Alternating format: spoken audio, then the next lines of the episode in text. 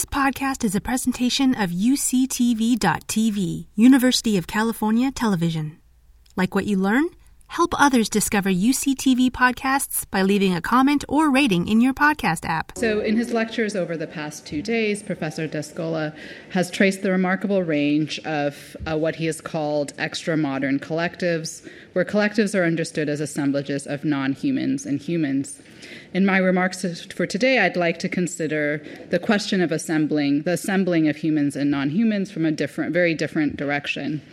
And it will seem for most of it that I'll be taking us very far from the lectures, uh, but I hope that these departures will prove fruitful.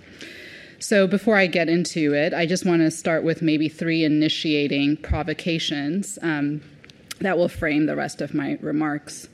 First, as I mentioned in my comments during the first lecture, the nature culture divide has always produced a differentiation of humans in which some humans were cast as closer to nature and thus the world of animals. The human non human divide has always thus implicated the division of humanity itself. When this division of humanity maps on, while this division maps on in various ways to the, the division of the moderns and the extra modern communities who, who continue to resist and deflect the project of modernization, it is also a division that ensnares those David Scott, following Talal Asad, calls the conscripts of modernity. For Scott, non Europeans were conscripted to Europe's modernity project, were, that is, coercively obligated to render themselves its objects and agents. It should be noted that from this perspective, even the difference of what has gone under the rubric of the extra modern over the last uh, two days would have to be reconsidered. Insofar as those at the margins of modernity, of the modern modernity project, are to quote Scott again, increasingly obliged to respond to and be managed by the categories of thought brought into play by European modernity.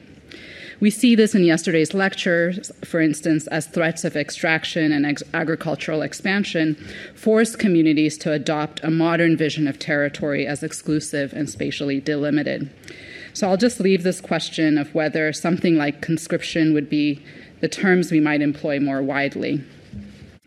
My second starting point, though, is that whether or not we apply this conception of extra of conscription to the extra uh, modern collectives discussed in Professor Descola's work, we can think with the figures of what Scott has called the conscripts of modernity to ex- examine uh, another meaning of the extra modern.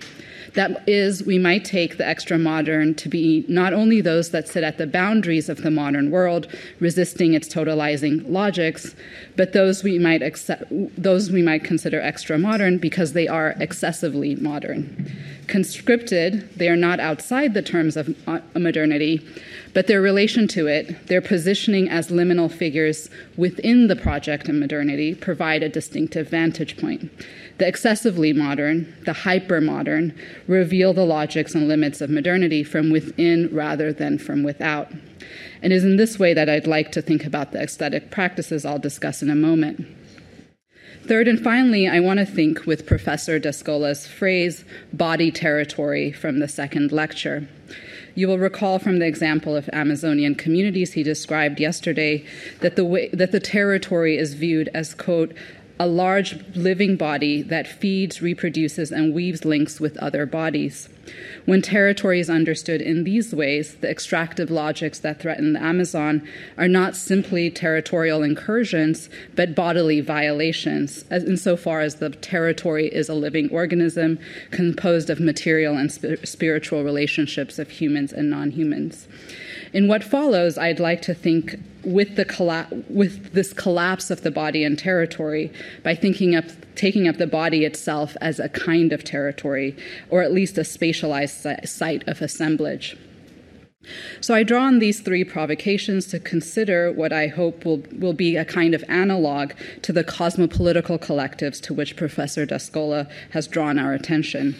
I would like to suggest that perhaps the practices of the extra modern world, understood as those as both those uncaptured by modernity and those that are overburdened by an excessive modernity, might be closer than we, what we than we think. So I'll dive in now and okay. So, almost nine years ago, the Ferguson police, uh, Missouri police officer, Darren Wilson, shot and killed 18 uh, year old Michael Brown. Michael Brown's murder would ignite a wave of political unrest and mobilization to be repeated again in the summer of 2020 with the murder of George Floyd. After Brown's murder, a grand jury was called to investigate Wilson's use of force. In his testimony to the grand jury justifying his actions as a matter of self defense, Wilson described Brown as monstrous.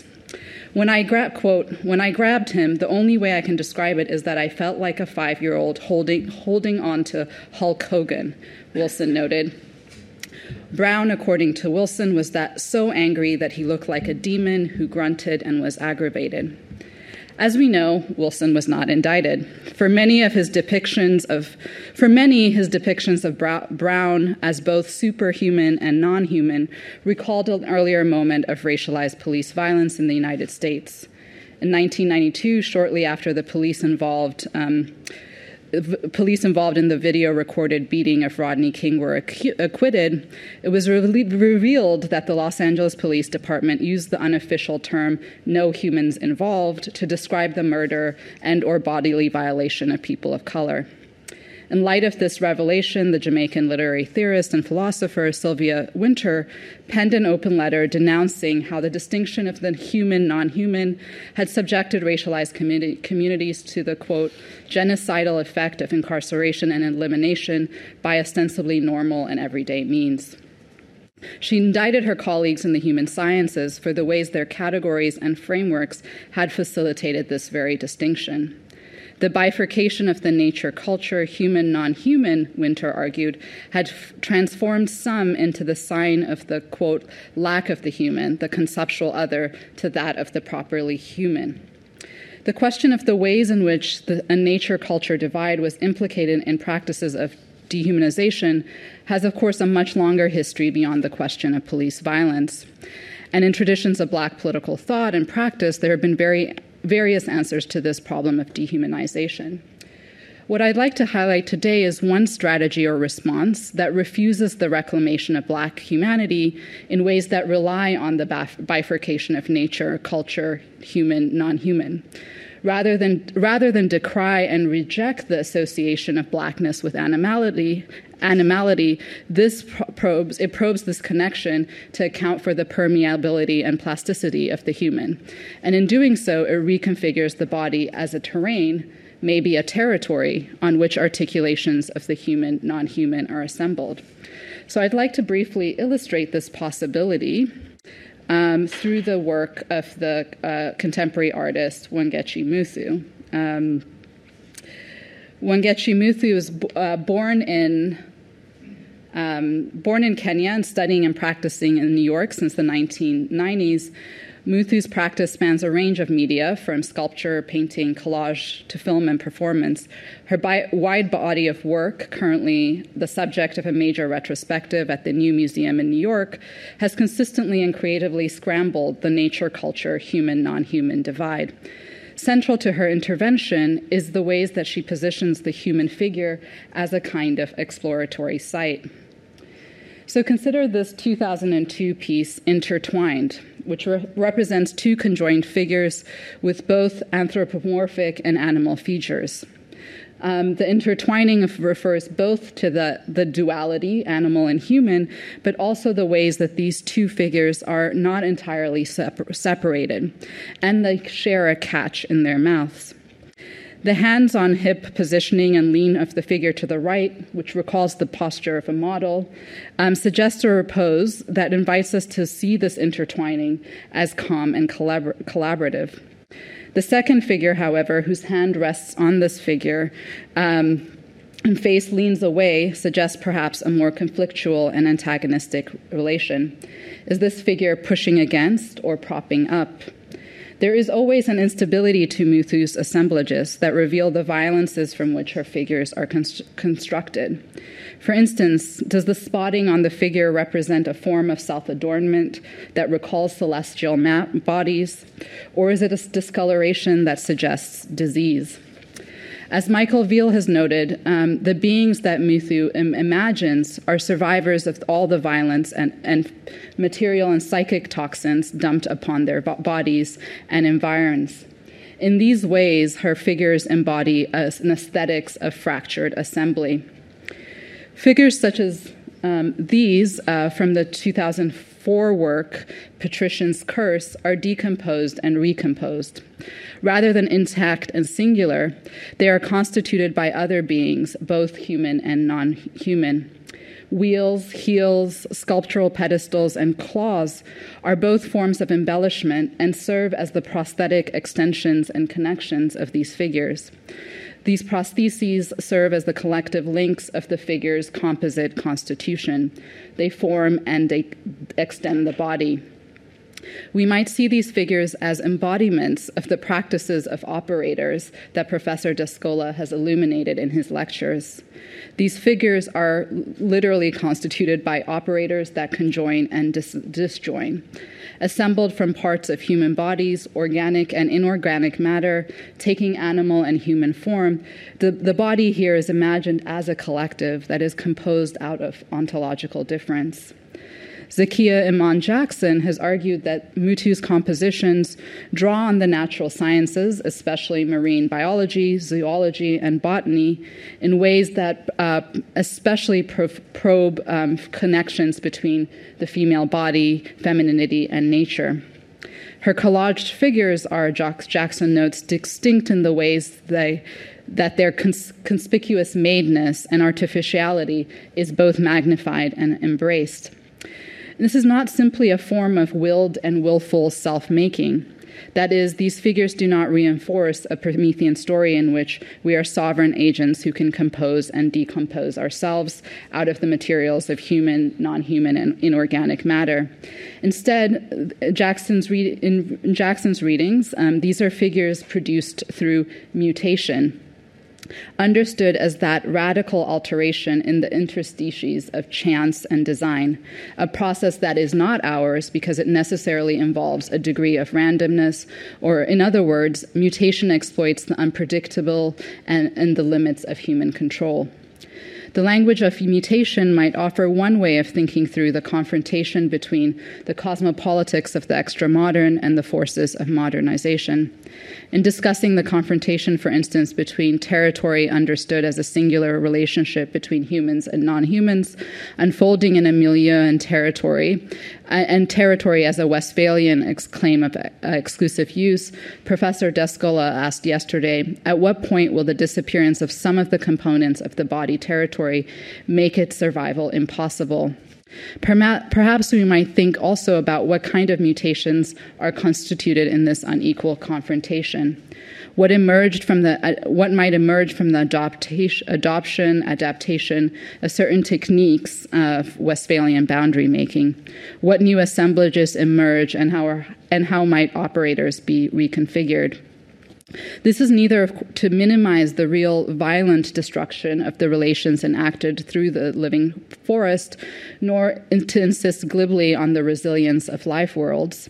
It is instead to probe how cosmopolitics mutate, reassemble, and reconstitute themselves, to ask about their transformation over time ultimately, my wider purpose in this in this is to is to ask if we might think the cyborgian figures of Mutu's aesthetic practice as one instance of a practice of assemblage emanating from the extra, as in ex- excessively modern, uh, alongside the cosmopolitics of the extra modern, as in those at the margins of the modern. Thank you.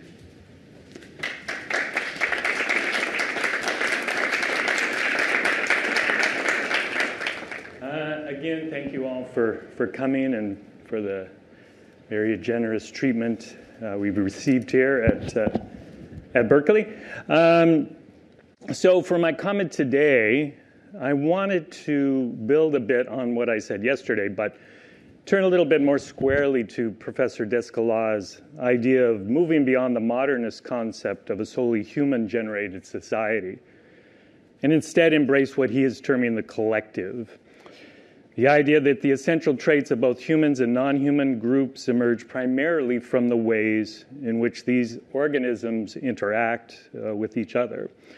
And as he notes, one of the defining traits of modernist peoples, and I'm quoting here, is their inability to integrate non humans into collectives or to see non humans as political subjects acting in their own collectives. Given that, it also seems reasonable to wonder if this inability might well be at the root of many of our contemporary problems. And if so, viable solutions to these problems must then begin with developing new ways of incorporating the non human into our con- contemporary human collectives. So, yesterday I was sort of arguing that we could draw on some of the recent work of ethologists, biologists, etc., who have found these very human like traits among uh, animals. Uh, I thought Adom's illustrations sort of point towards that kind of concept.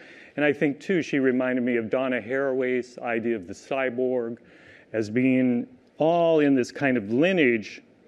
Um, that these would be useful ideas. They're certainly not identical to animist views, um, um, but that nonetheless uh, would have the good effect of increasing our appreciation of and respect for non human animals, as well as our shared evolutionary roots.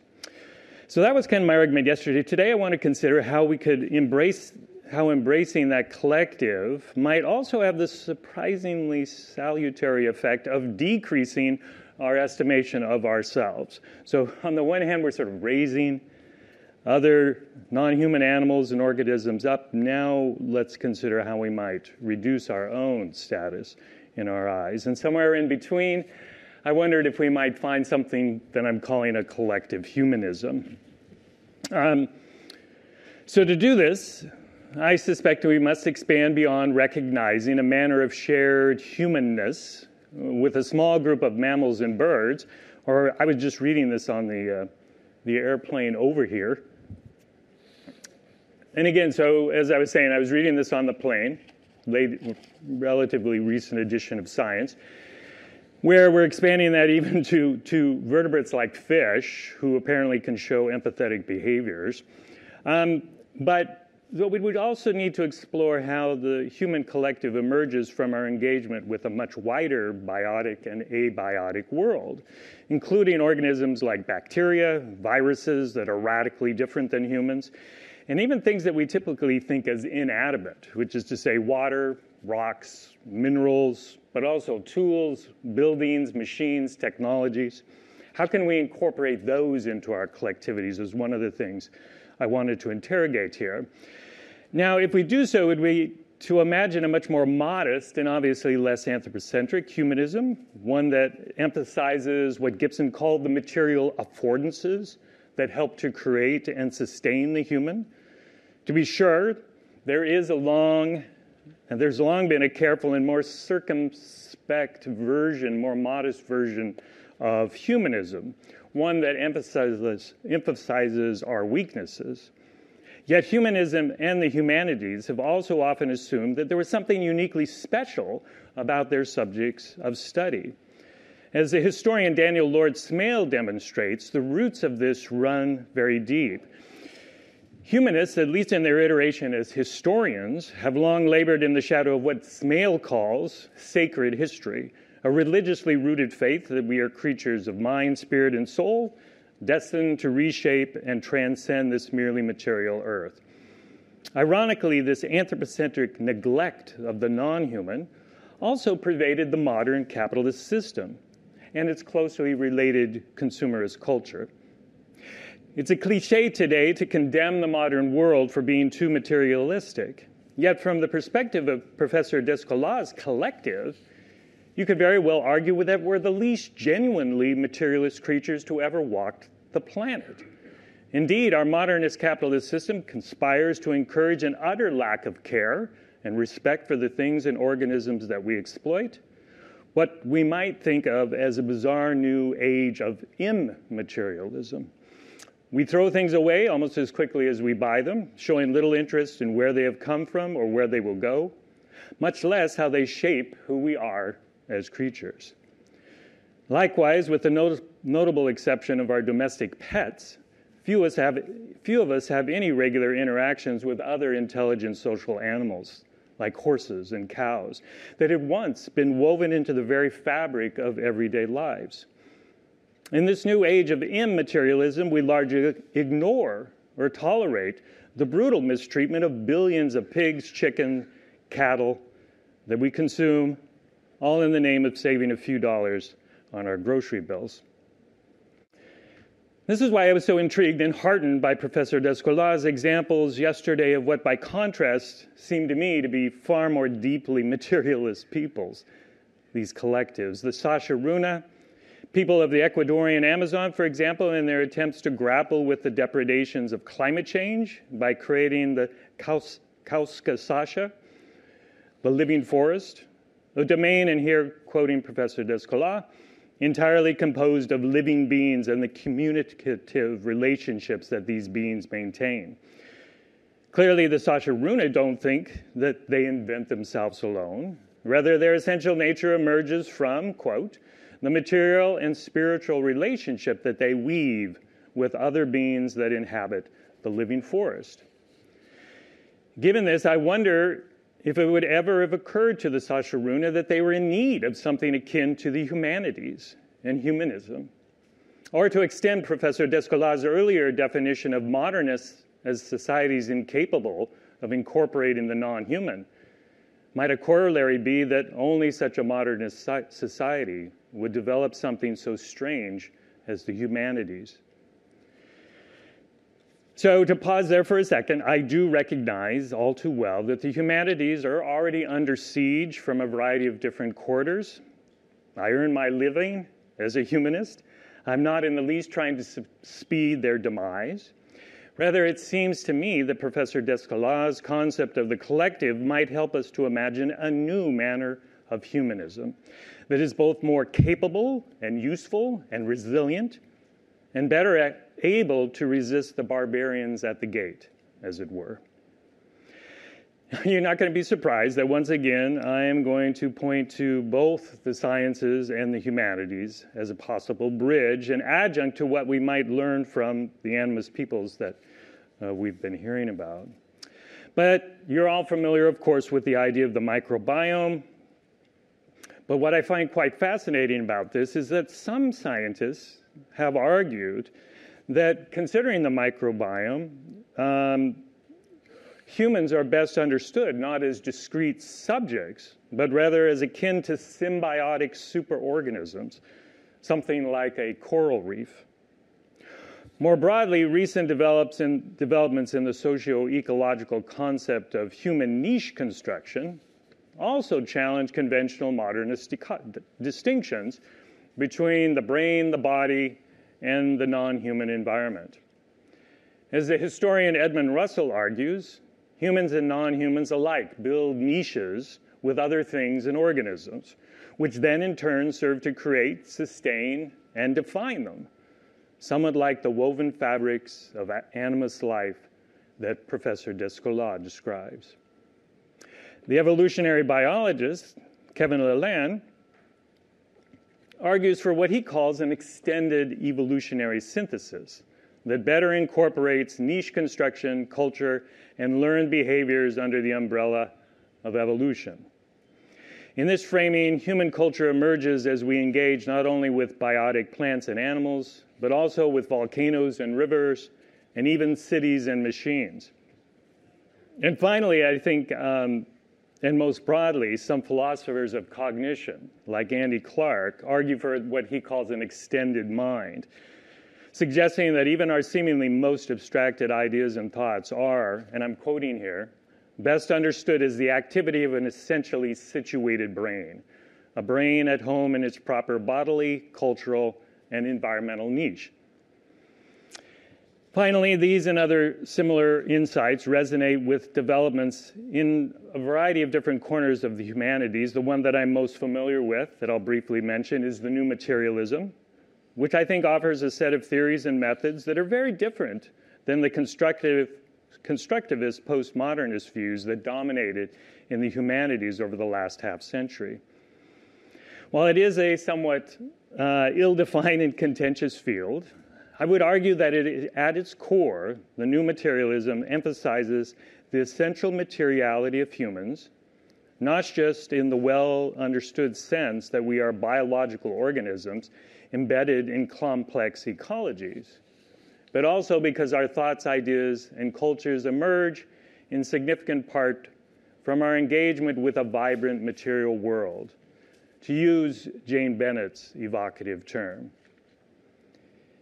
Importantly, the new materialism doesn't seek to negate the postmodern insights into the power of narrative, but rather to deepen that analysis by recognizing how these emerge from and are reproduced in the non human material environment, what I and others have termed a sort of deep culture. Which is all to say, I think there's an intriguing and hopefully useful resonance between these novel scientific and humanistic ideas and Professor Descola' concept of the collective. Indeed, that all these insights are emerging in our current historical moment might well very well very well confirm the generative power of the non-human world that they seek to study. Consider that it's been 3 years since a virus, the smallest if perhaps not, not the most humble of organisms, nearly brought the planet to its knees or that it's been several decades now since climate scientists demonstrated their addiction to a particular set of abiotic things, coal, oil, hydrocarbons, was leading us towards disaster. Yet, despite these warnings, our sclerotic and self obsessed ways of thinking seem to have left us ill prepared to effectively grapple with them. But of course, to diagnose the malady is not to suggest a cure. And with a few minutes left to me, I wanted to briefly engage the critical question Professor Descola raised What is to be done? What kind of cosmopolitics might emerge from more deeply embracing the collective nature of the human animal? I don't pretend to have the answers. I'm hoping that during our discussion day, Professor Descola might tell us more about how we might draw on animist insights to reshape modernity. In terms of the more modest goal of developing a new humanism, I'm encouraged that I'm encouraged that there are opportunities to build on rather than abandon earlier humanistic methods of analysis and critique. As already suggested, the utility of postmodernist constructivism can be strengthened by a more materially rooted deep culture approach. Or we might consider a very different and powerful intellectual tradition, perhaps a sort of extended Marxist synthesis, a dialectical new materialism now informed by the developing understanding of the creative power of the material world, ideas which scholars like Jason Moore, among others, have already begun to explore. So, to conclude, I think Professor Descolas' concept of the collective could indeed offer a powerful means of reimagining the nature of humanism and the humanities. Such a collective humanism would, I think, fully and gladly embrace the human removal from the ontological center of the cosmos in favor of a deeper recognition of our essential evolutionary, material, and cognitive continuum with other, other organisms and things. For the many urban dwelling technological humans, this would especially require a much deeper appreciation for abi- abiotic things, interrogating the role of the buildings we live in, the cars we drive, and the goods we purchase, how they shape our collective. And here I was hoping Professor Descola might tell us more about the animist relation to artifacts like tools, weapons, and structures what role do these non living things play in their emergent collectivities? What role does the making and building of things play versus the modernist dependence on mass produced consumer goods? Does that, does that make any difference? Finally, I wanted to briefly share that we had an interesting convergence of worlds at dinner last night when we were joined unexpectedly by a friend of David's the prominent computer scientist uh, Jaron Lanier, who just had a new piece in the New Yorker, if you happen to see it. And Jaron was a pioneer of virtual reality and computer technology, digital advancement. I thought it was intriguing that on one side of the table sat Professor Descola, who has taught us about this collective formed of humans and non humans. On the other was Dr. Lanier, whose work points us towards a new age of virtual reality that would, one might think, seem to be the height of immateriality. The table was very noisy. I don't think there was a chance for Professor Descola and Dr. Lanier to talk. But in this aborning age of artificial intelligence, of chat GPTs, I did wonder what Professor Descola thought about our chances of recapturing a more materially engaged collectivity in this very fraught moment. Thanks very much.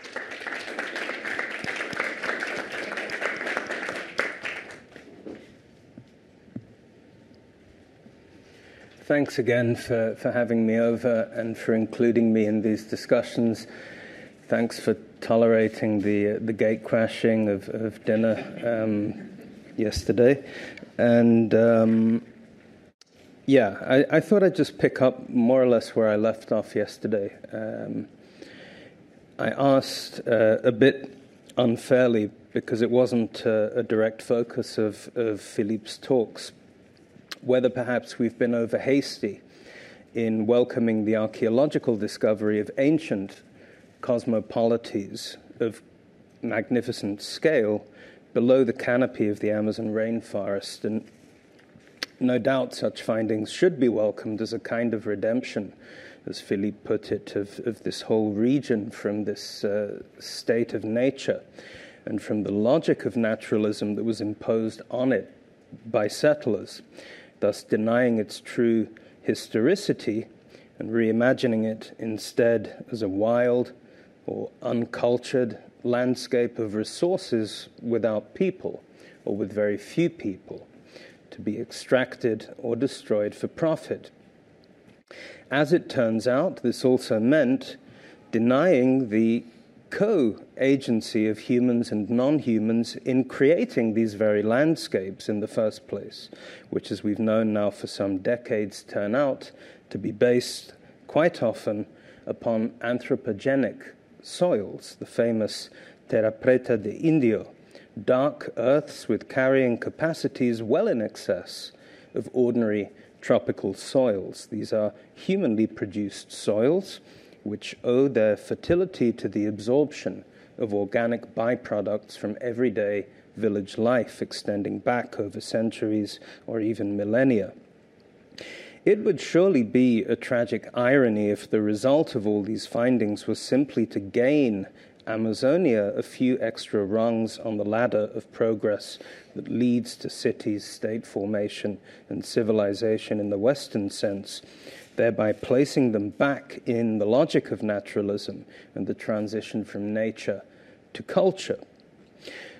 I was wondering if one way around this dilemma might be to historicize and problematize the origins of naturalism itself as an ontological lens, which gained focus precisely through the encounters between Europeans and non Europeans, including Native Americans, from the 15th century onwards. And this point, I should add, was already made uh, at least 70 years ago by the French historian Paul Hazard in his seminal work, which in English is called The Crisis of the European Mind, 1680 to 1715. One of Philippe's very reasonable justifications for focusing his Tanner lectures on the topic of animism is that he knows it best. Following the same wonderfully instrumental logic, I will now shift ground at this point to a case study uh, in the kind of historical exercise I'm talking about, which I explored in my book with David Graeber, The Dawn of Everything. And then I'll come back uh, to more questions about Amazonia. Towards the end of that book, we talked about the ancient Native American city of Cahokia, which lies on the outskirts of the modern city of East St. Louis. About a year ago, I visited uh, the site of Cahokia with a small group of friends and archaeologists and noticed something uh, that I found striking.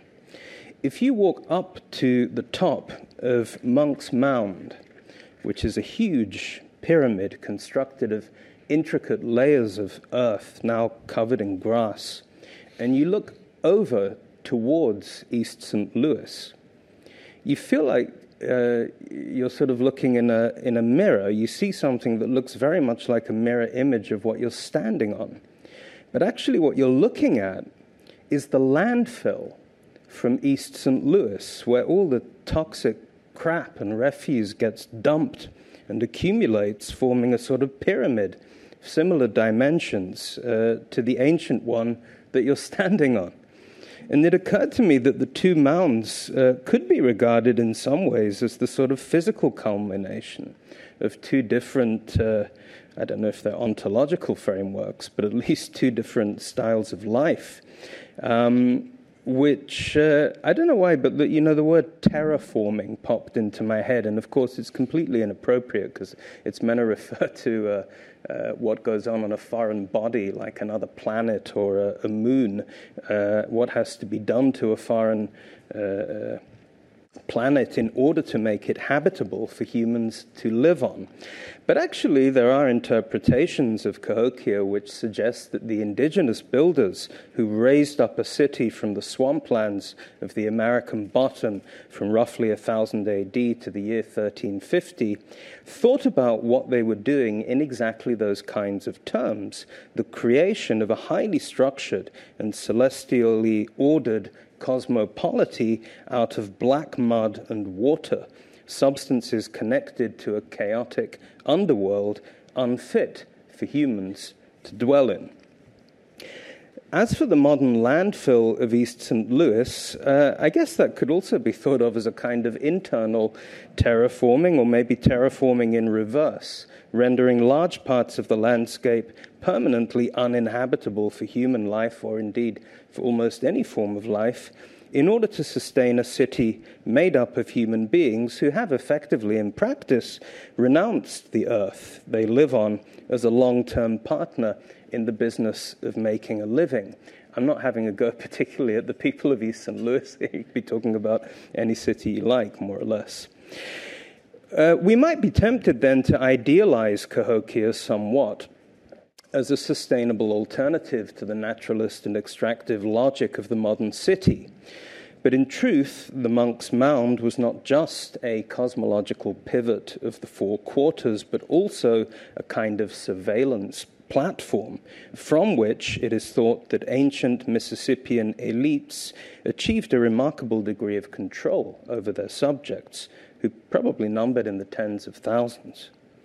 According to archaeological reconstructions, or at least some of them, a calculated effort was made to resettle foreign populations in newly designed thatch houses arranged in neighborhoods around smaller plazas and earthen pyramids. From the summit of Monk's Mound, the city's ruling elite enjoyed powers of surveillance over these planned residential zones.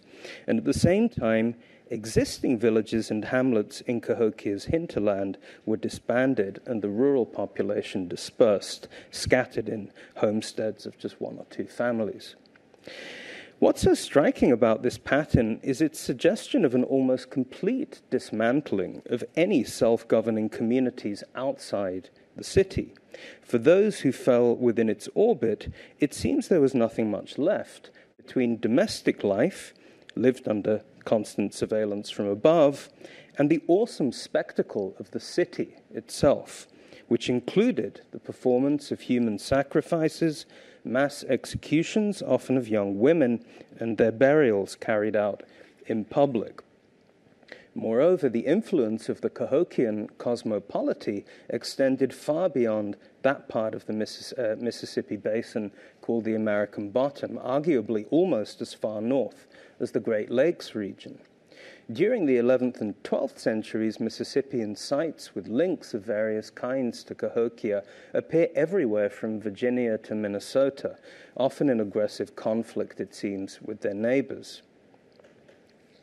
Now, whatever Cahokia represented in the eyes of those under its sway, it seems to have ended up being overwhelmingly rejected by the vast majority of its people For hundreds of years after its demise in the late 14th century, the site where the city once stood and hundreds of miles of river valleys around it lay entirely devoid of human habitation, a vacant quarter, a bit like the uh, forbidden zone of Pierre Boulle's uh, Planet of the Apes, place of ruins, bitter memories. Charles Dickens actually visited the place and described it, I quote, as an unbroken slough of black mud and water. In The Dawn of Everything, David Graeber and I argued that it was precisely the rejection of the Cahokian cosmopolity, including the forms of esoteric knowledge expressed in its calendrical monuments, that laid foundations for the kinds of societies eventually encountered by European invaders a couple of centuries later in the territories that anthropologists refer to as the Eastern Woodlands. These were indigenous societies that long before the arrival of Europeans had moved away disobeyed and reorganized themselves into political orders of an entirely different kind. Small towns, about the size of a typical Greek polis, a few hundred people with egalitarian clan structures, communal council houses, women's freedoms, as well as highly sophisticated cultures of consensus decision making and participatory democracy that were obviously a complete anathema to the Jesuit missionaries who sought their conversion. How are you going to explain the Ten Commandments to people who don't give each other commands um, or don't obey them anyway? Um, I'm not going to go into it here, but uh, a key argument of our book is that the very notion of human politics as originating in a state of nature, whether it's a Hobbesian one or a, a Rousseauian uh, type, was established in European thought, at least partly, through the shock of such encounters. And to quote Paul Hazard, the crisis of the European mind, a mind long wedded to hierarchy, patriarchy, and revealed religion, that were precipitated by such encounters and by the indigenous critiques of European civilization that they generated. What we refer to in the book as indigenous critique, like those frequently reported in the Jesuit relations, are obviously not world views. But neither, I think, are they expressions of rival ontological frameworks of the kind explored by Philippe in these lectures. I suggest they may be better regarded as intellectual weapons of choice weapons of choice selected by indigenous thinkers and commentators to repel a very specific ideological threat, which at that time I think was really not naturalism, but rather a sort of imperialistic form of Christian analogism. In Europe, the result was, among many other things, obviously the creation of a huge intellectual apparatus, which we've now come to know as the Age of Enlightenment, having largely purified it of all the cultural cross currents and indigenous critiques and mestizo logics, as Jean Loup Amselle calls them, that undoubtedly were a key part of its making. This is getting complicated, uh, so I want to finish with a question or two to Philippe. Do you think uh, we might one day, maybe quite soon, uh, be able to begin reconstructing a similar kind of deep history for Amazonia, which brings together the evidence of archaeology, anthropology, and colonial encounters and contemporary forms of critique into something like a unified framework, which also allows us to better understand the intellectual roots both of naturalism and perhaps even of animism in its modern forms. And then another question just occurred to me, and I'm sorry, Philippe, if you've answered this a, a, thousand times in other places and it's just my ignorance or forgetfulness, but is there, is there a basic difference or inconsistency among the four modes of identification? Animism, totemism, analogism, and naturalism, insofar as only the latter has a traceable history and point of origin. Um, as implied, I guess, by the overarching binary distinction that we're all using between moderns and extra moderns. And if so, then why is that? In other words, why isn't there more naturalism in human history? Uh, that's all. Thank you. Well, thanks again to the, uh, uh, Tanner Committee, to uh, uh, all those who made this uh, series of uh, meeting possible. Jane Fick, in particular, and the members of the Tanner Committee, the commentators, and the University of Berkeley. Um, thank you in particular for your very uh, uh, uh, thoughtful comments. I won't be able to answer either the straightforward question that some of you have asked or uh, even the hidden questions, but I'll try to uh, uh, say a few things about your, your comments. Um, I'm to, and I'll follow the order of the presentations. Uh, I want to thank uh, Adom for bringing uh, into the into the topic the work of Wangechi Mutu, which has in fact interested me for a while, and I will try to explain why.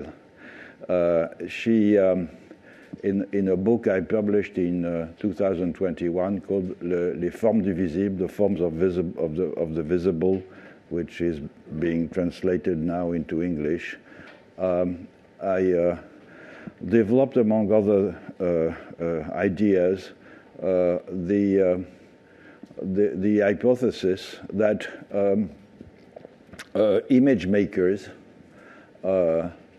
and th- this term is broad enough to cover any form of making images, that is, artists, but also uh, cave painters or whatever, uh, not to uh, use precisely an or Uh, an, uh, uh, a naturalist definition of what image making is. Um, that image makers, in a way, are prefigure transformations into uh, the forms of worlding.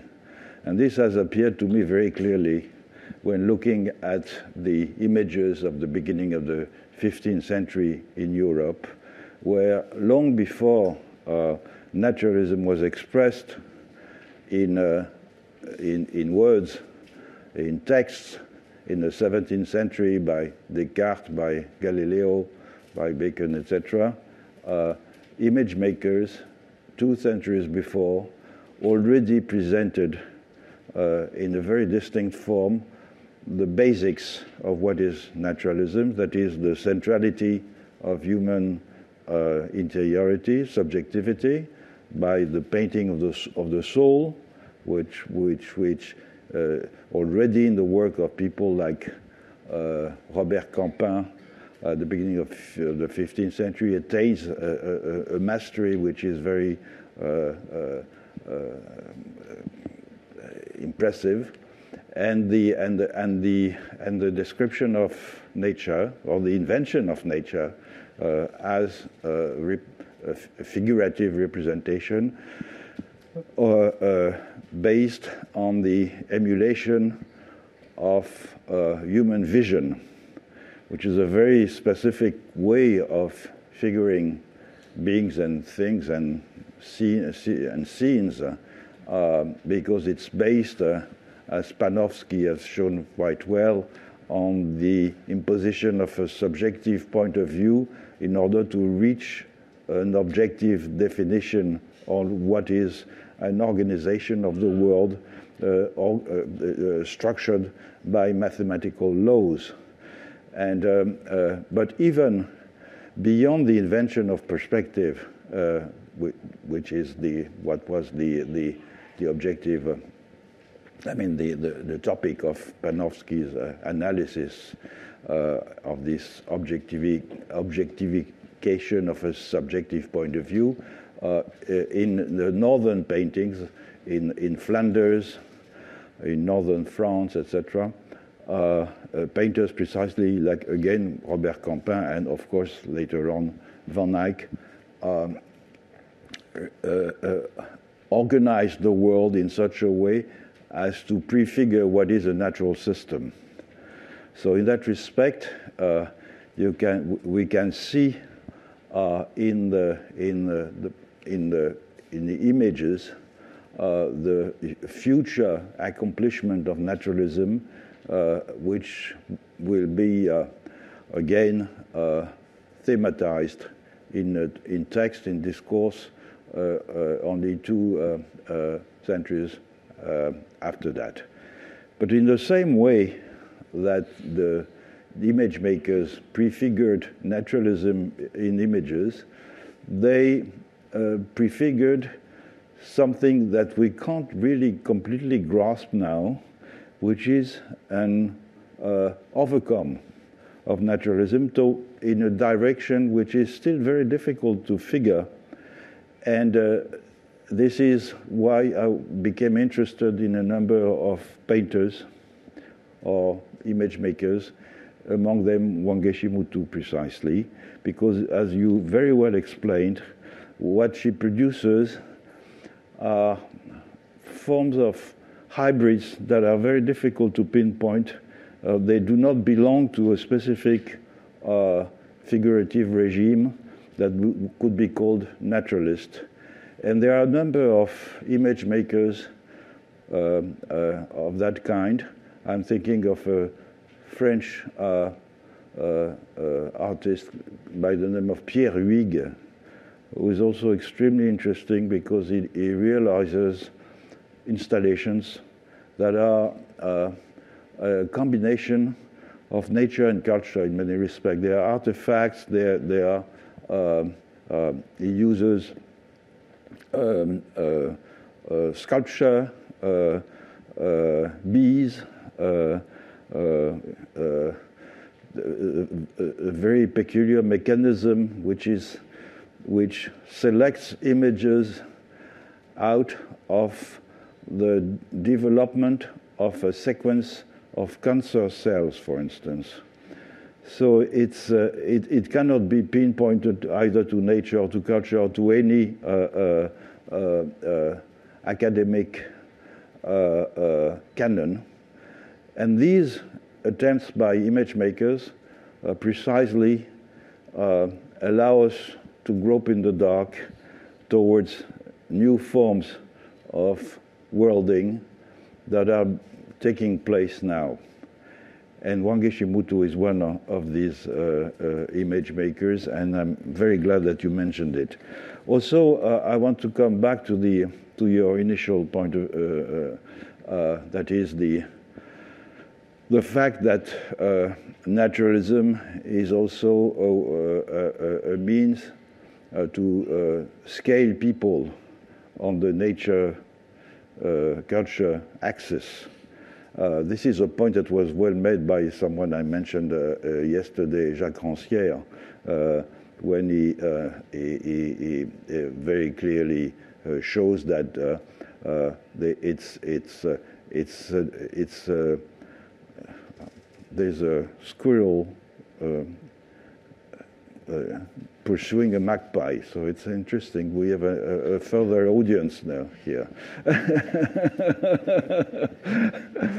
uh, when um, uh, uh, Rancière shows that uh, in fact nature culture is is not on it, it's it's it's a dichotomy but it's also it's also a scale that people are uh, uh, uh, Uh, dif- occupy different uh, places on this scale, and of course, uh, um, non-modern or indigenous people, women, workers are near nature, while are thought of as near nature, while uh, white Europeans, uh, landowners, etc., etc., are on the cultural, uh, the, the, on the cultural side of the hierarchy.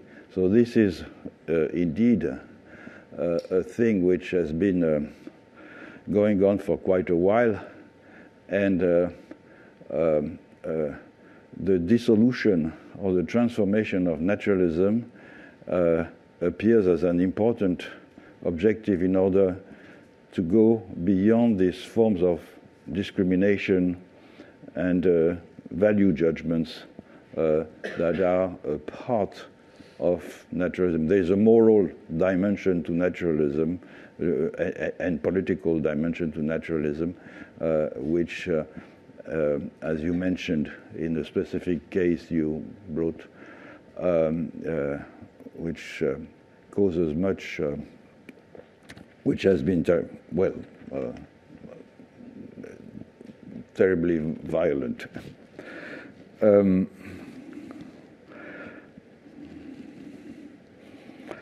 so yes, looking towards images for finding new for new operators, I think is is, is an interesting uh, uh, uh, uh project.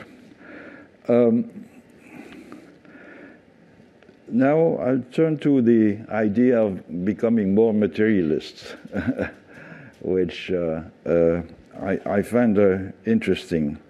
Um, I, I, completely agree that in the, the, the, the sciences, the, the natural sciences, as we, in particular geology, ecology, ethology, have uh, completely transformed the way that we see uh, this set of affordances uh, that were thought for a long time uh, to be a, a, limited uh, set and opening up the picture towards things that are more complex, like human niche construction. I'll, I'll, go back to human niche construction about the Amazon precisely because that's a very good case of human niche construction in the sense that all uh, living organisms construct their niche, which they transfer to their uh, descendants in a way.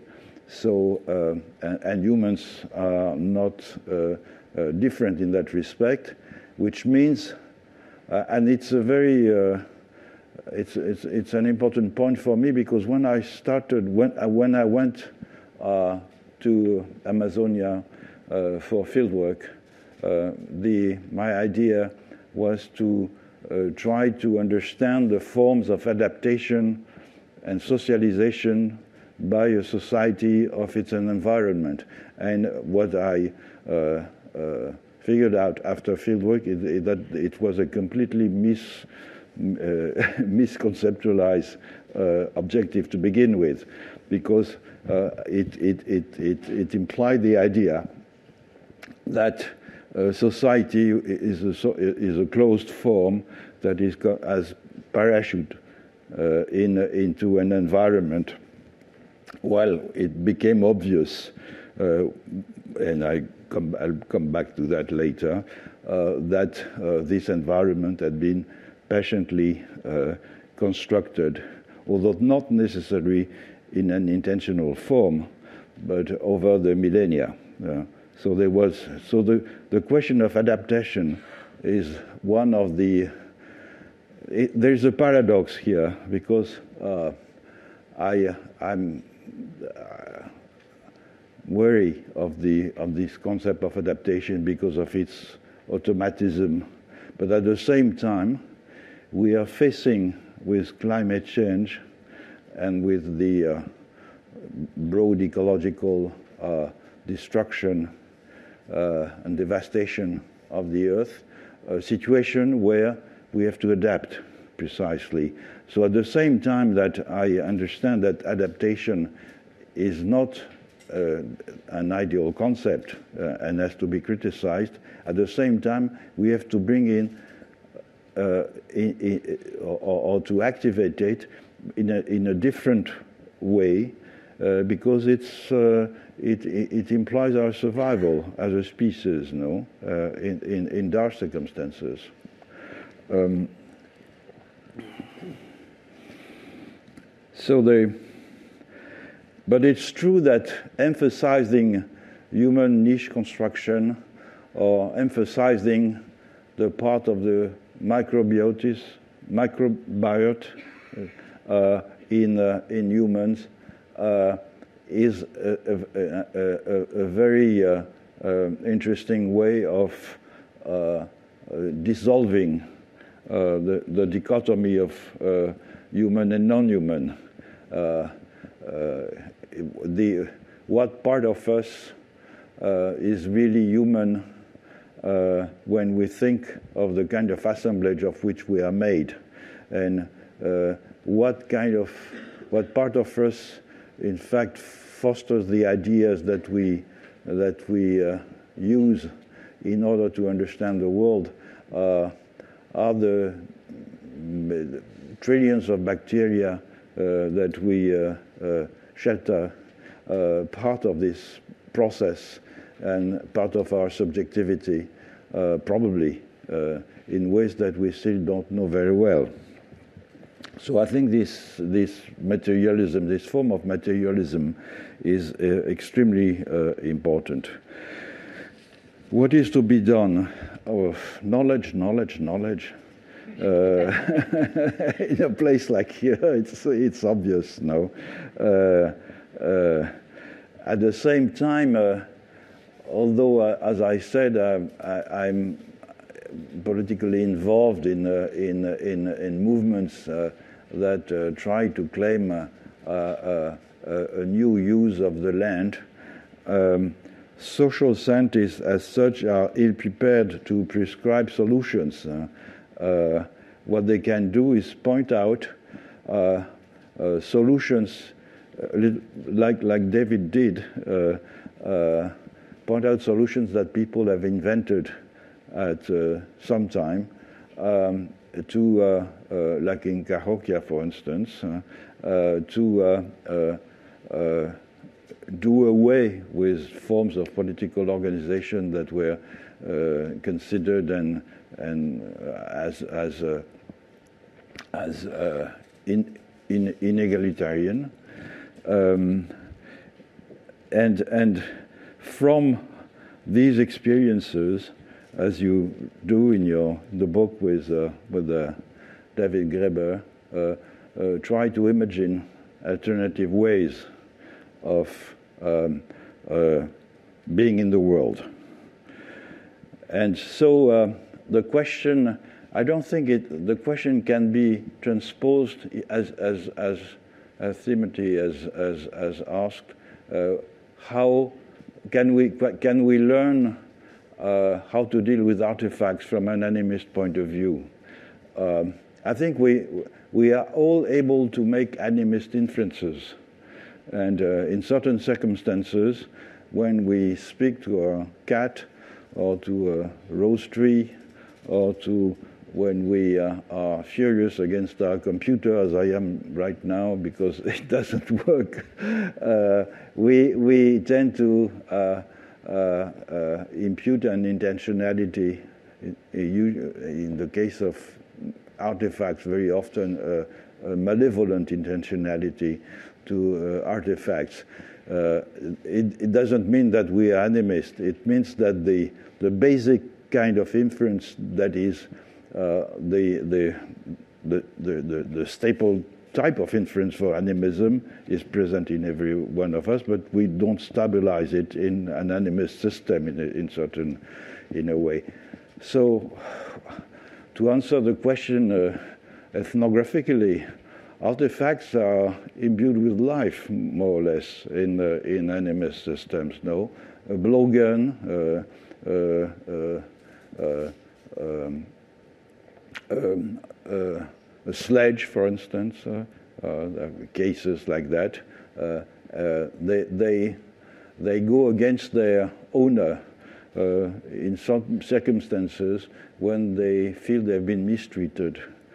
Um, and of course, they, it's part of the idea that the, the artifacts have a very close relationship with the person, the human who uses them. And so that's one of the reasons why people are buried with their artifacts precisely, because no one else could use them.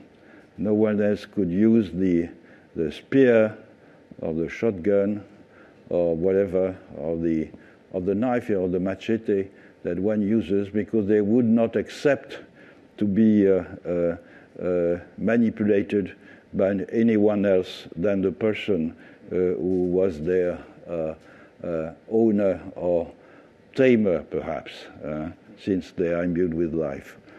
Um, and it's uh, among the Achuar, for instance, if you uh, if you lend someone an artifact uh, and you are uh, you, you, you can't refuse someone asking for something among the among many in many collectives, no, uh, uh, especially those that are governed by uh, the gift, by by by sharing.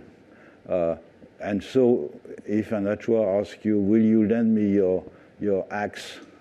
and that you do it, but internally grumbling because you need it also, uh, the, the result will be that the, the person using the axe will uh, experience an ache, for instance. No, it uh, will suffer from using this, this uh, because the the axe um, uh, transmits the um, the the lack of of the, the, mixed attitude of the person who landed it.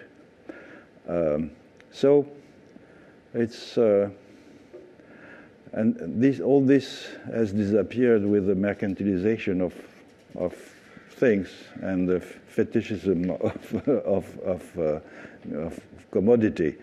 Um, uh, uh, is there a way to get back to this? That would be interesting. Uh, uh, we, we don't know if we have to eliminate uh, commodity fetishism first to do that, or whether this will eliminate commodity fetishism.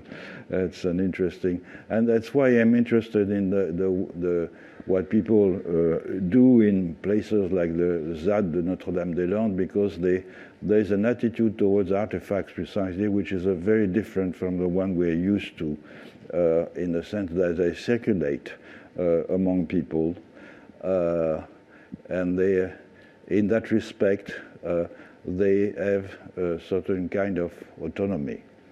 Um, finally, um, I'm glad you brought the, the, the, question of the of Amazonia. Uh, it's not only terra preta, as, as, you as you mentioned, that is the fact that the the soils there are mostly, uh, in many places, anthropogenic for the, uh, the so that, that the, the, the, the, biome, the, the ecosystem has been profoundly transformed, but also there is a process which I uh, observed uh, uh, among the Achuar, which is the fact that uh, uh, slash and burn cultivation means not only uh, planting in gardens crops that have been domesticated over the millennia, and there are many of them.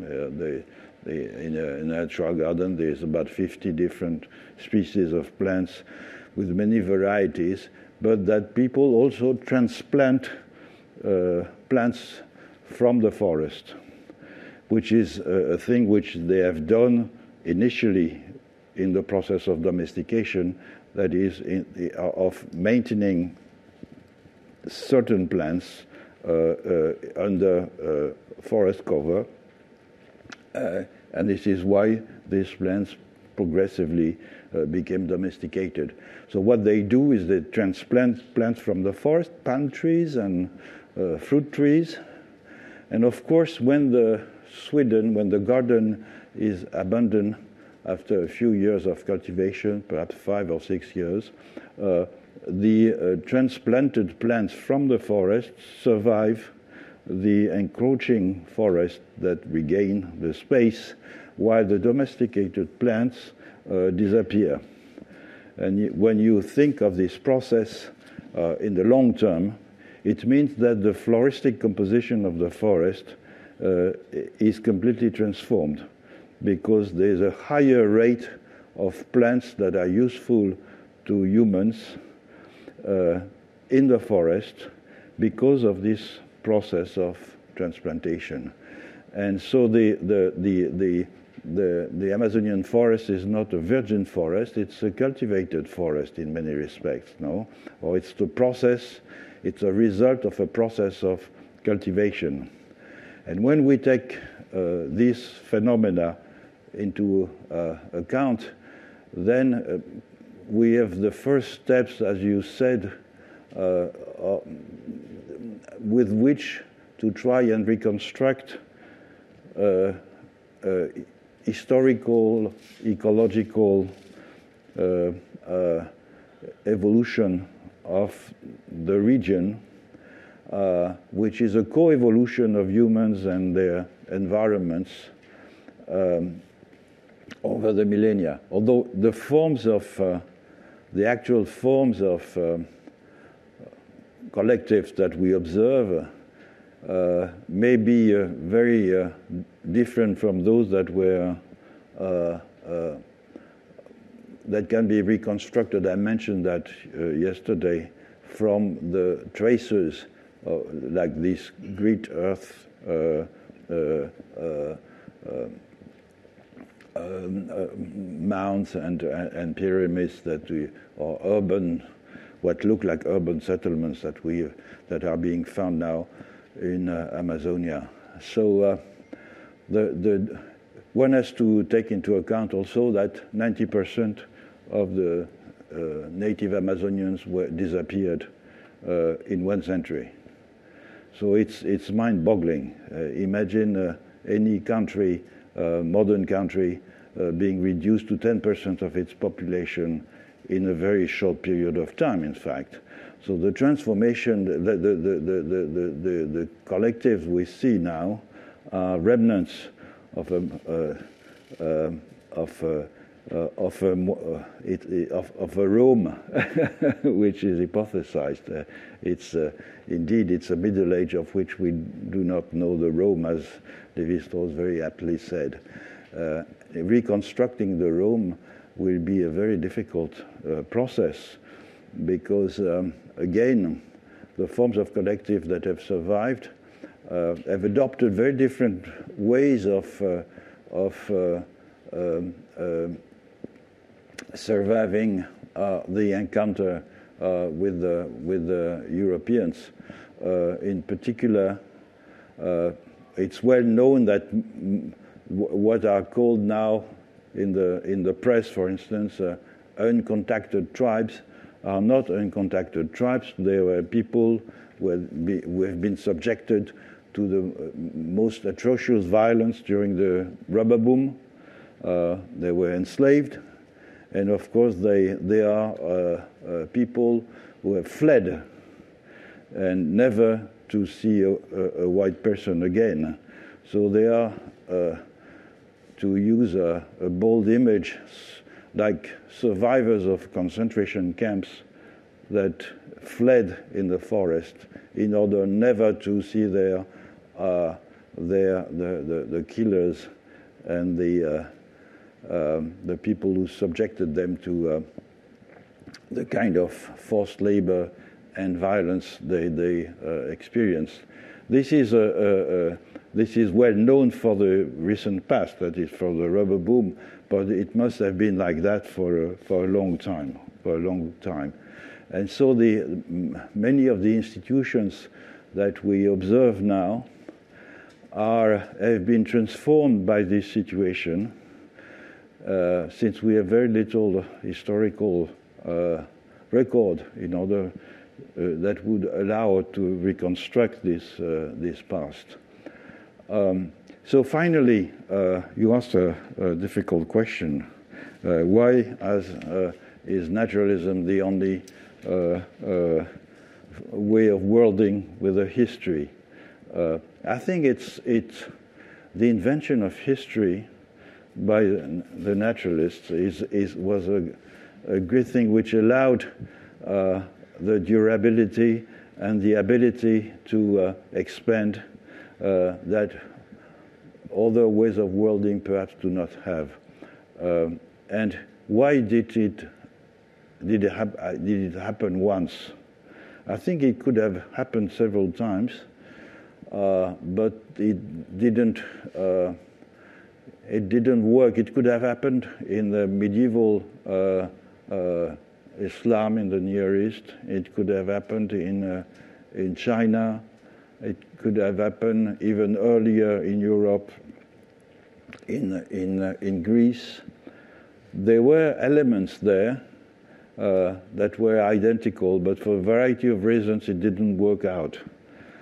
So it, it is an exception indeed, uh, but an exception that could uh, have. Uh, and also, it's an exception that required something uh, to appear. It required an analogous system before.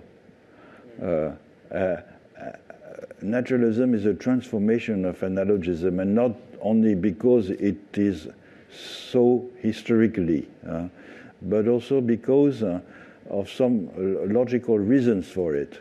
Uh, contrarily to Bachelard, for instance, I don't think that uh, uh, modern physics uh, is, is a complete breakup with a physics of the senses or a physics of, of qualities, in the sense that the uh, the physics of qualities uh, is based on the idea, uh, on the analogist idea, that the world can be decomposed into elementary elements and that these elements can be combined in certain ways, that there's a regularity in this combination and in the outcome of the process uh, that this combination uh, uh, produce.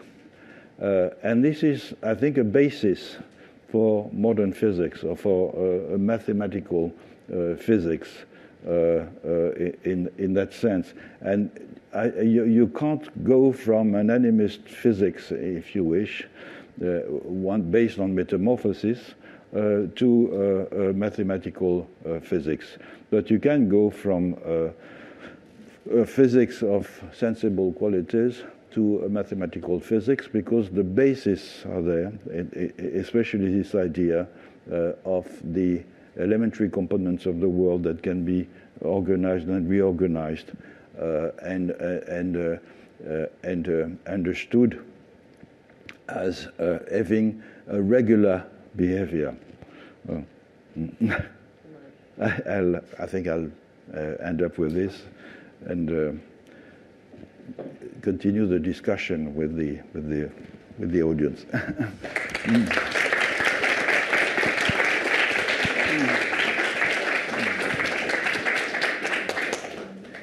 Please do um, continue the discussion in the course of the questions uh, and answers.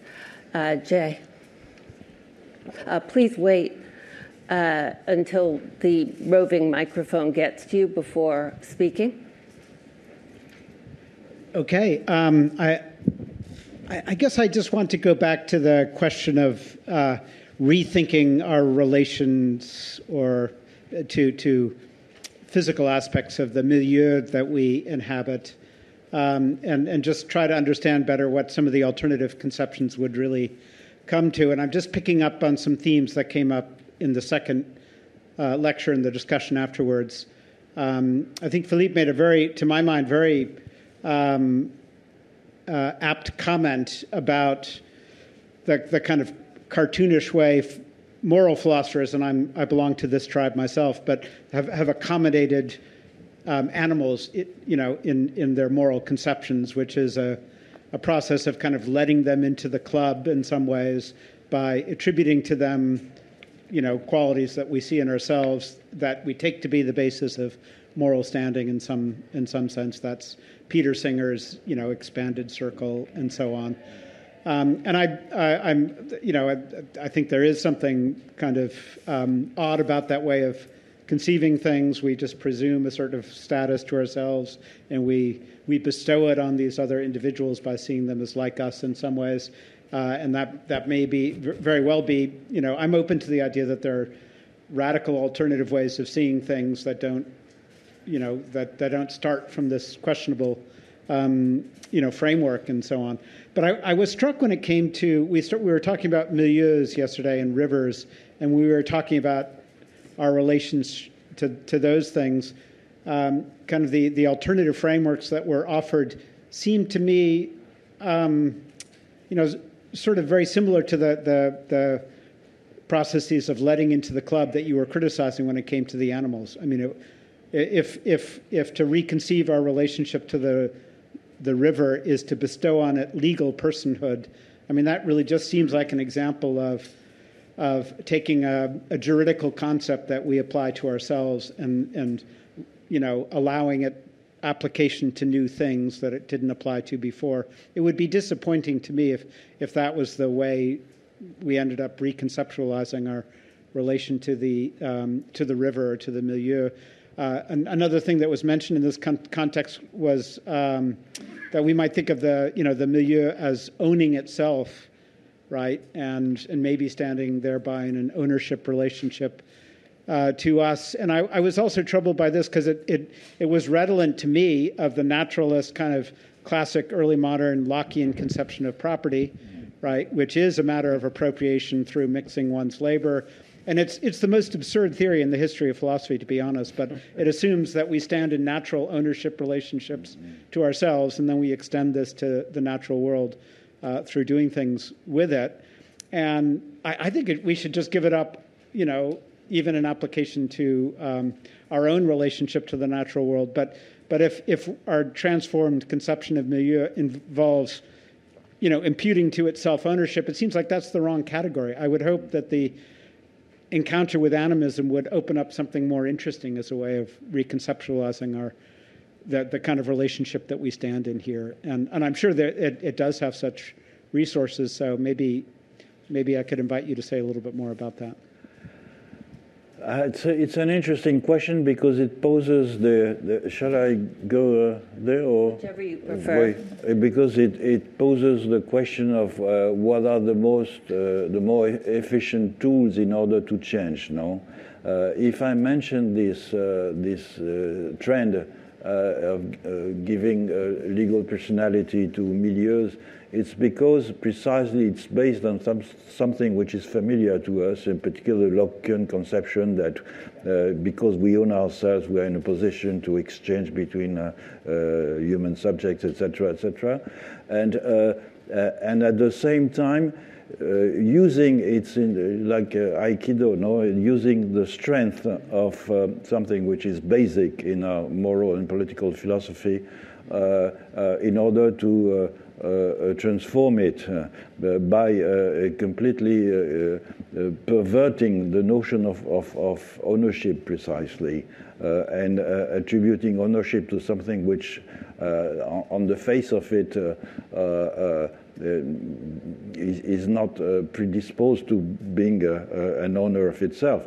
Although, it, although there are cases, of course, in in, uh, I mean, the, the, legal historians know that, uh, uh, that the fact that things can own themselves and own other things is, is uh, something that was common in the ancient world, for instance, uh, temples being uh, owners of, of land, etc., etc., or deity, in fact. Um, so I think it's it's it's uh, it, it's not an end in itself, but it's a means, uh, and it's a means that can be uh, uh that is useful in the sense that people can. Uh, uh, gather around an objective of this kind in a local struggle, for instance. No, if they instead of saying we want to protect this river against pollution, etc., uniting uh, uh, uh, around the, the, the idea of the goal of transforming this river into a political subject might, it, it's only a, small step further, but the consequences uh, in terms of the conceptualization of property ownership uh, are uh, much wider. So I, I, I, see that as a step, not as a general objective for transforming our ways of dealing with the world around us, but as a political step that is accessible uh, and, and, and, has already been uh, uh, achieved in, in some places. No? Uh, uh, but I understand, yes, the, the idea. I've been discussing this with.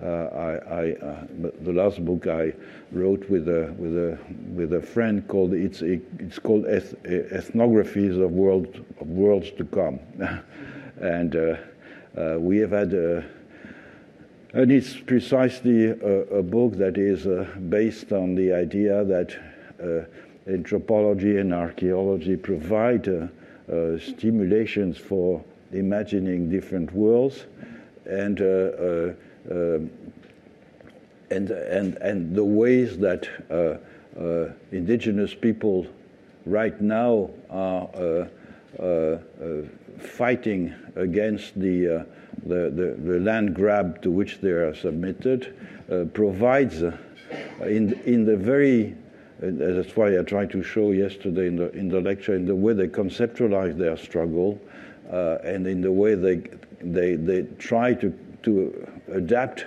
to uh, the circumstances, uh, interesting, stimulating ways of transforming our own political uh, uh, uh, institutions. No. Mm. Adom or, or Timothy or David, did you want to add anything? No? Just a question more for you, Philippe. Mm. Does the person, or to you, Jay, as well, does the concept of person, I understand that it's primarily the motivation here is sort of a legal um, uh, device that's being used. But then, of course, does it go farther than that? A person obviously has agency. A person affects other people and other actors and might have a personality and a person could be good or bad or evil even does that was that ever in the cards there at all? You know, well, legal, in thinking about it. Legal scholars will tell you there's not uh, there, there's a huge difference between personhood and legal personality, uh, yeah. and it's true. But at the same time, uh, this does already exist in law, and since the law is the uh, uh is the common uh, language of our institutions. Uh, if we want to change them, uh, it's important to uh, subvert these legal concepts in order to transform our institutions. And this is why I'm quite interested in, in the process of legal personality being uh, conferred to uh, milieux. Uh, it doesn't mean the, the fact that, that, I mentioned yesterday that in Amazonia, territories are sort of bodies uh, uh, that relate to other bodies, neighboring uh, territories. I don't know if there is any notion of personhood in, in that respect, in the sense that I don't think these bodies are uh, thought of as uh, uh, intentional agents. No, they are more like processes. Uh, uh, vital processes uh, that any organism will develop in order to sustain itself. And in that respect, I don't think there is any personhood implied. Uh, in, but I may be mistaken. I don't know. The Tibetans have a term for that. The, sorry. The Tibetans yes. have a term for this. They call it drala, or uh, a drala is a, a sense of personality for a region or, or a milieu. Mm-hmm. Yeah. Philippe, I'm glad you brought up the ZAD, um, Notre Dame des Landes. Um, I was there for the, the first anniversary of the defeat of the airport construction project, and it was an amazing like three day party with a lot of evidence of um, commodity fetishism being um, thrown under the bus. Um, and um, yeah, and it makes me wonder. I mean, I like how you, you seem to be saying that there's a kind of a mutual exclusion or an antithesis between animism and commodity fetishism. And um, yeah, I, I, I've, I've wondered about that, and it seems like there's there's there's a possible like um, mutual potentiation between the two. If, if, you have struggles against commodity fetishism to protect land, um, animism could help those struggles along, and also, uh, and they they do have a whole cult of this like newt at the ZAD. Um, they have this enormous puppet that took like a hundred people to mm. dance through the fields and all this. And there's a kind of a myth of that they identify with this newt there. Um, yeah. Anyway, I'd love to hear if you have more thoughts on any of that. Yeah. I think that uh, new narratives are very important. Uh, we, we, we, worlding is uh, based in our education and socialization on narratives that we hear and that uh, channel us in certain directions. And uh, this is the case in any form of worlding, in particular in animism. So uh, when you hear, I was mentioning that this morning in a seminar with uh, graduate students in anthropology, when you hear uh, stories of uh, uh, hunters in your childhood that describe in very precisely what happened during the hunt, the animals they've seen, the uh, uh, that allowed them to infer that in, in some place it wasn't an animal but perhaps a spirit, etc. It, it, it, it renders an animist form of worlding obvious. And when you grow old, you will seize all these indexes as forms of interpretation of uh, events in your life. So uh, the, the question is how do you do this purposefully? You know? And uh, there are people that in the, uh, in the ZAD who are trying to invent new rituals precisely in order uh, to create new uh, narratives that would transform or that would accompany uh, the institutional uh, shift that the ZAD represents in terms of sharing property and sharing work and etc. etc. I think it's difficult, but it's, it, it may be feasible. and this is why images, rituals, narratives are an important part of this political process. Uh, and should not be discarded. Uh, uh, and I, I, think that uh, it's, it's not only image makers that make us feel that something different is emerging, but also narratives. I'm thinking of uh, the great success of a writer like Richard Powers, for instance. Uh, uh, and I think that it, it's the it's, the, the, the, it's a consequence of, of, uh, of the fact that so many people are dis, discontent uh, with the present situation, and they find in narratives like that uh, a, a, form of possible identification with the characters uh, in, in a novel. Uh, and, and even if it doesn't mean uh, mobilizing oneself in a, in, a, in, a, in a specific struggle. It means at least sharing an empathy uh, with the, the characters uh, in, a, in a narrative. So I think this is very important, yes. Thank you. Um, so I kind of have a very like specific question, but I wanted to ask um, everyone, but especially Philippe. Um, can race as like we understand it today be understood only through naturalism as as an effect of naturalism and how conceptions of man becomes a, a means or a benchmark to measure other modes of being whether it be being human and um, yeah that's my question I think so. I think that race is a product of naturalism, and uh, it's it, it's. Uh, I, I, mean, the, we we we evoked this, uh, uh and uh, Adom uh, evoked this in in a, a presentation. In particular, this obsession with scaling and marking hierarchical differences on the on the nature society uh, uh, uh, scale. No, um, conceptions of humanity.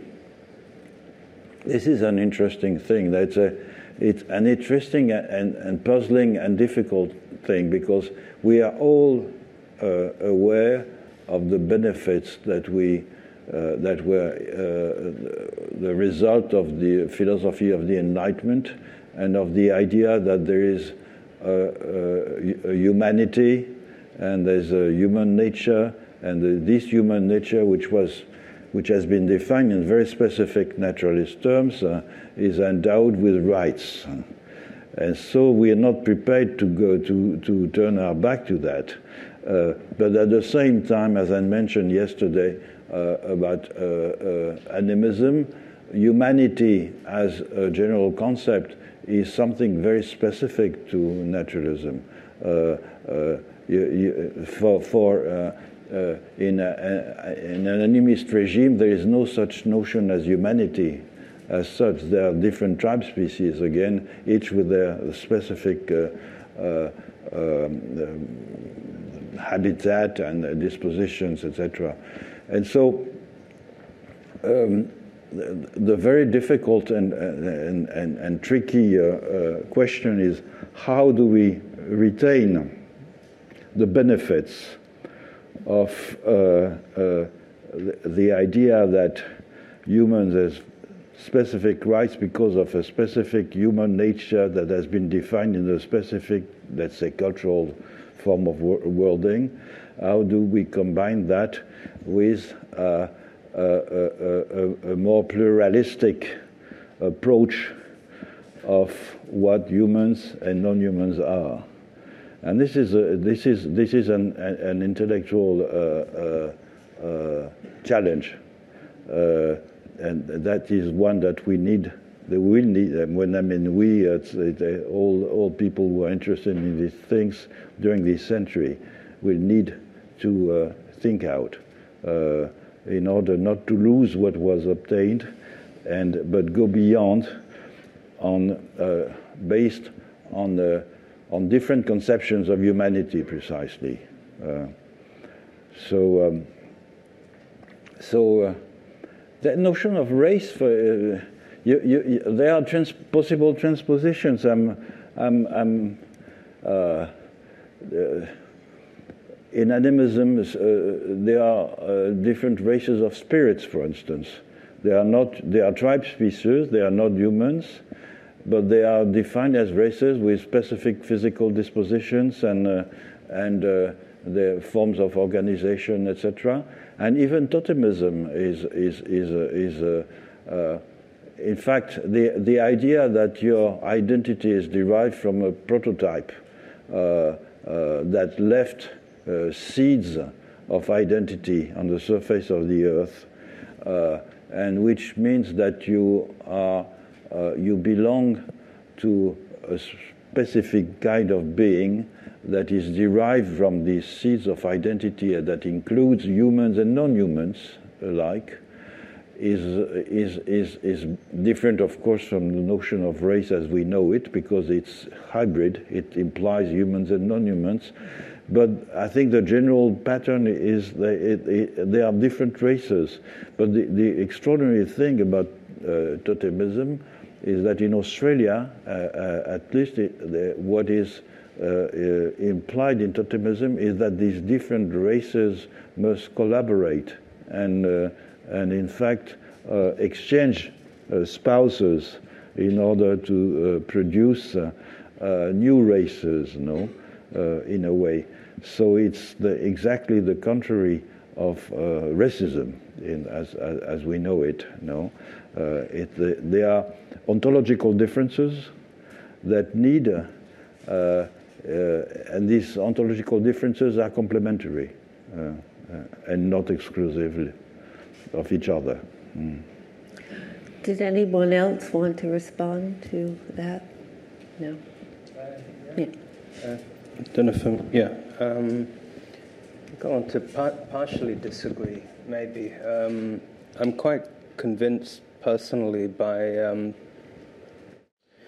uh, by the arguments of Cedric Robinson, for example, that race actually emerges out of feudalism in the sense of aristocratic uh, bloodlines and is then transformed under capitalist uh, labor regimes into something uh, more like its modern biological form. But I, I certainly partially disagree because you just said earlier that naturalism must be a transformation of uh, analogism, um, which uh, would uh, be compatible, I guess, with that, if I understand you correctly.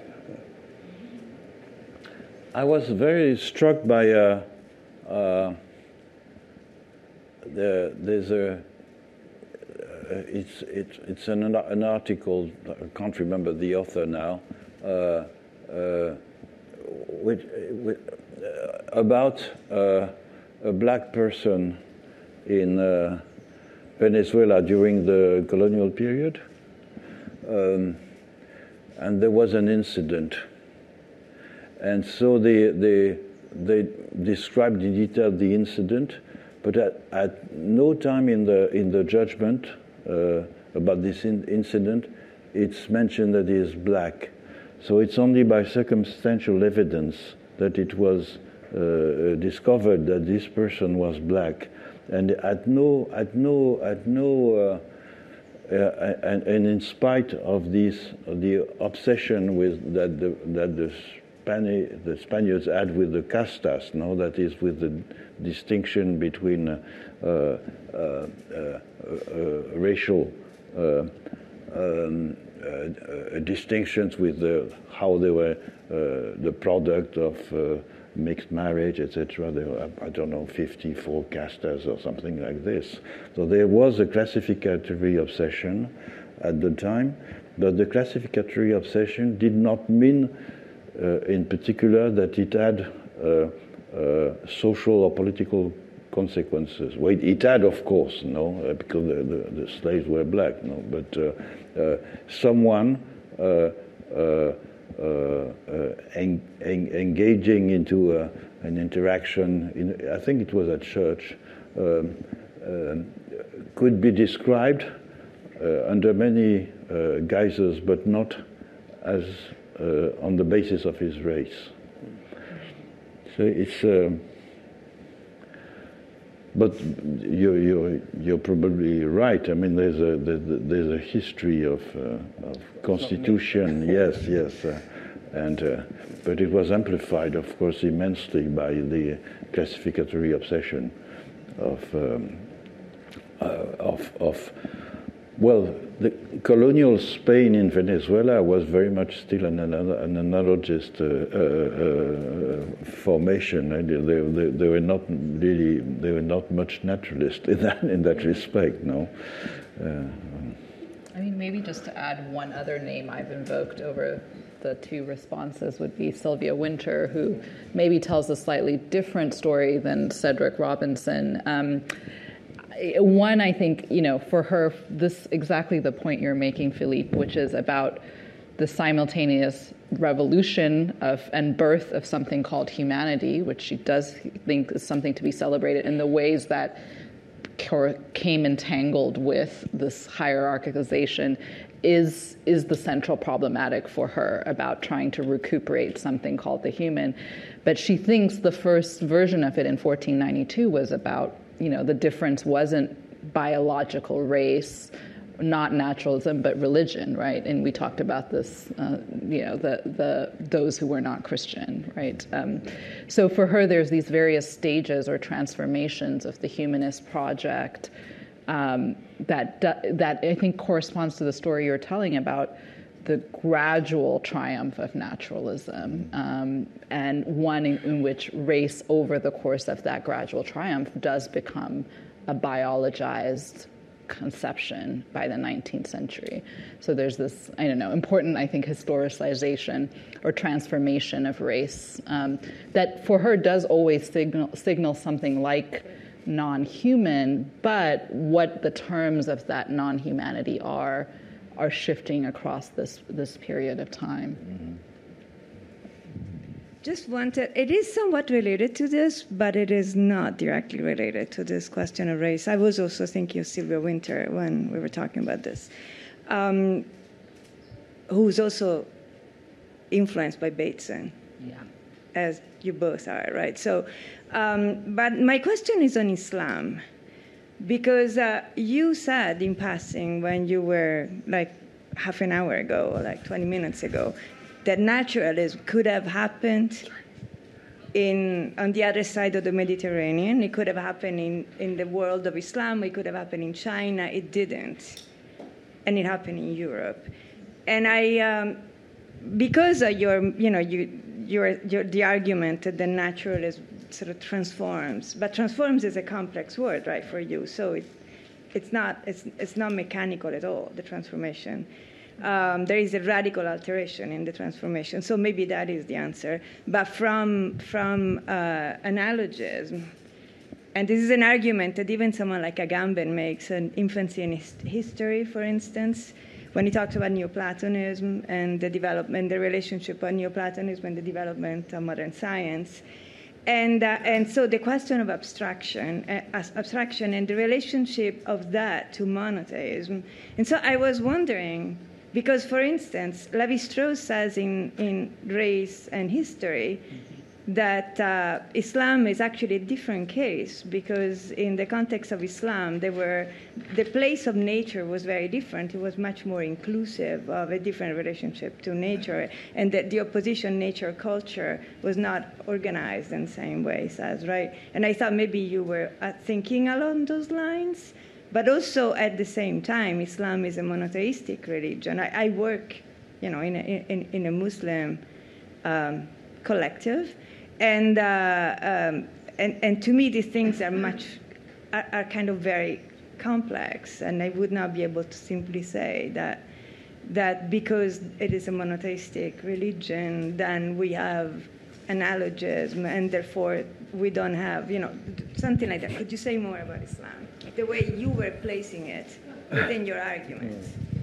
I think it's uh, uh, analogist in the sense that uh, of any analogous system, that is, uh, uh, the world is composed of uh, many differences that need to be organized with systems of correspondence, hierarchy, totalization and monotheism, of course, is the great invention which allows this process of totalization uh, in a very efficient way. Uh, but why uh, did I say that uh, uh, Uh, it, in medieval uh, Islam, in places like Damas, for instance, Damascus, uh, the uh, naturalism could have emerged because there were a series of factors uh, like uh, differences in philosophical uh, schools that were competing for gaining the attention not only of the learned but also of the of the of the of the powerful, uh, much like in China, uh, also uh, e experiment or experimental uh, uh, science, uh, in particular in optics. there were elements like that that it seems to me could have reorganized the specific configuration of relation between nature and culture in Islam towards something that is closer to what we know uh, in uh, in Europe. I'm not a specialist of Islam, but uh, I, it's a conjecture. Um, the the um, and of course, well, of course, the fact that there was a prohibition, at least uh, in this part of the Near East, on images is an interesting uh, uh, art historians But anyway. The, well, it, I, I, don't, I don't see the equivalent in uh, uh, Islamic images of this kind of prefiguration of something different, uh, of a new form of worlding as, as we observe in 15th century painting in, in Europe. I suppose what I was trying to say is that maybe it does not fit. uh, and that there are elements of the different nodes that comes to world in a different way. I mean, that is, that's, but I don't know, this is something that we can talk about, and particularly around the question of imagination, But I would need uh, to be a, a, specialist of medieval Islam to, uh, to answer. So it's a pure uh, hypothesis. No, I'm not prepared to defend it uh, to death. Uh, let's thank our four wonderful speakers. You've been listening to a podcast by University of California Television. For more information about this program or UCTV, visit us online at uctv.tv